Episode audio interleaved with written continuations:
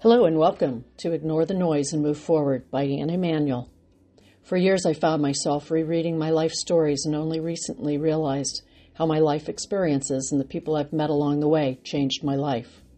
All of my stories are short, and at the end of every blog story, I give you ideas on how you can begin writing your life stories. The highway is calling. The pull of the highway is so great. I think of getting in the car and driving, not knowing what direction I will take. The draw is the beauty of the road. Doesn't take much of a drive to get to the country, even in Manhattan. One of the most beautiful rivers is the Hudson River.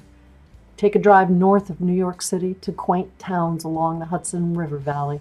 They are beautiful. You should Google towns in the Hudson River Valley. From Akron, Ohio, head south on 77, and you have farmland and woods in 45 minutes.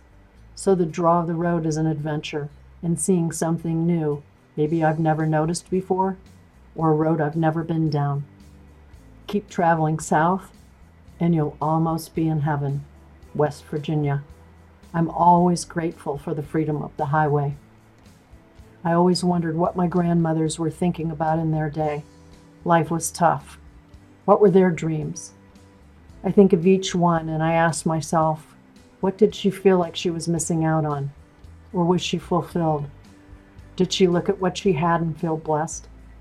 Women have never had it so good. Our options are far greater today than our grandmothers.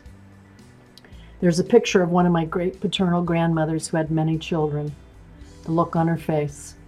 I wish I knew what she was thinking. If no one tells you what you're missing in life, would you know?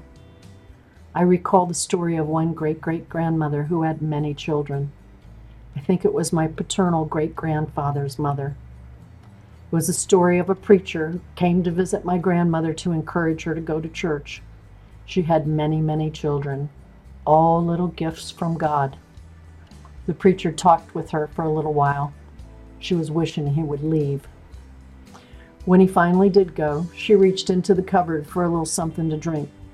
Shortly after she got herself a little sip, the preacher was knocking on the door again. She put her drink back in the cupboard. The preacher said, Miss Booker, do you want to go to heaven? My grandmother said, Well, let me ask you something, preacher.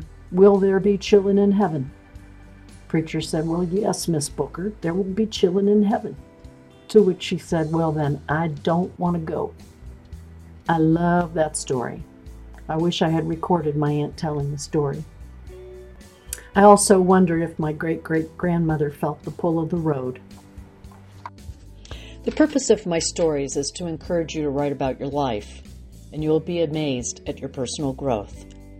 You know how when you're talking with someone and they're telling you their experience, and while they're telling you their life experience, a thought comes into your mind, you can relate, you have a story to share too. Begin at that point and start writing. Thank you for listening to Anne Emanuel. Ignore the noise and move forward. If you enjoyed my story, check out anneemanuel.com. Download the writing tips and or sign up for new stories. Feel free to comment on this podcast. You can also follow or connect on social media. Thank you.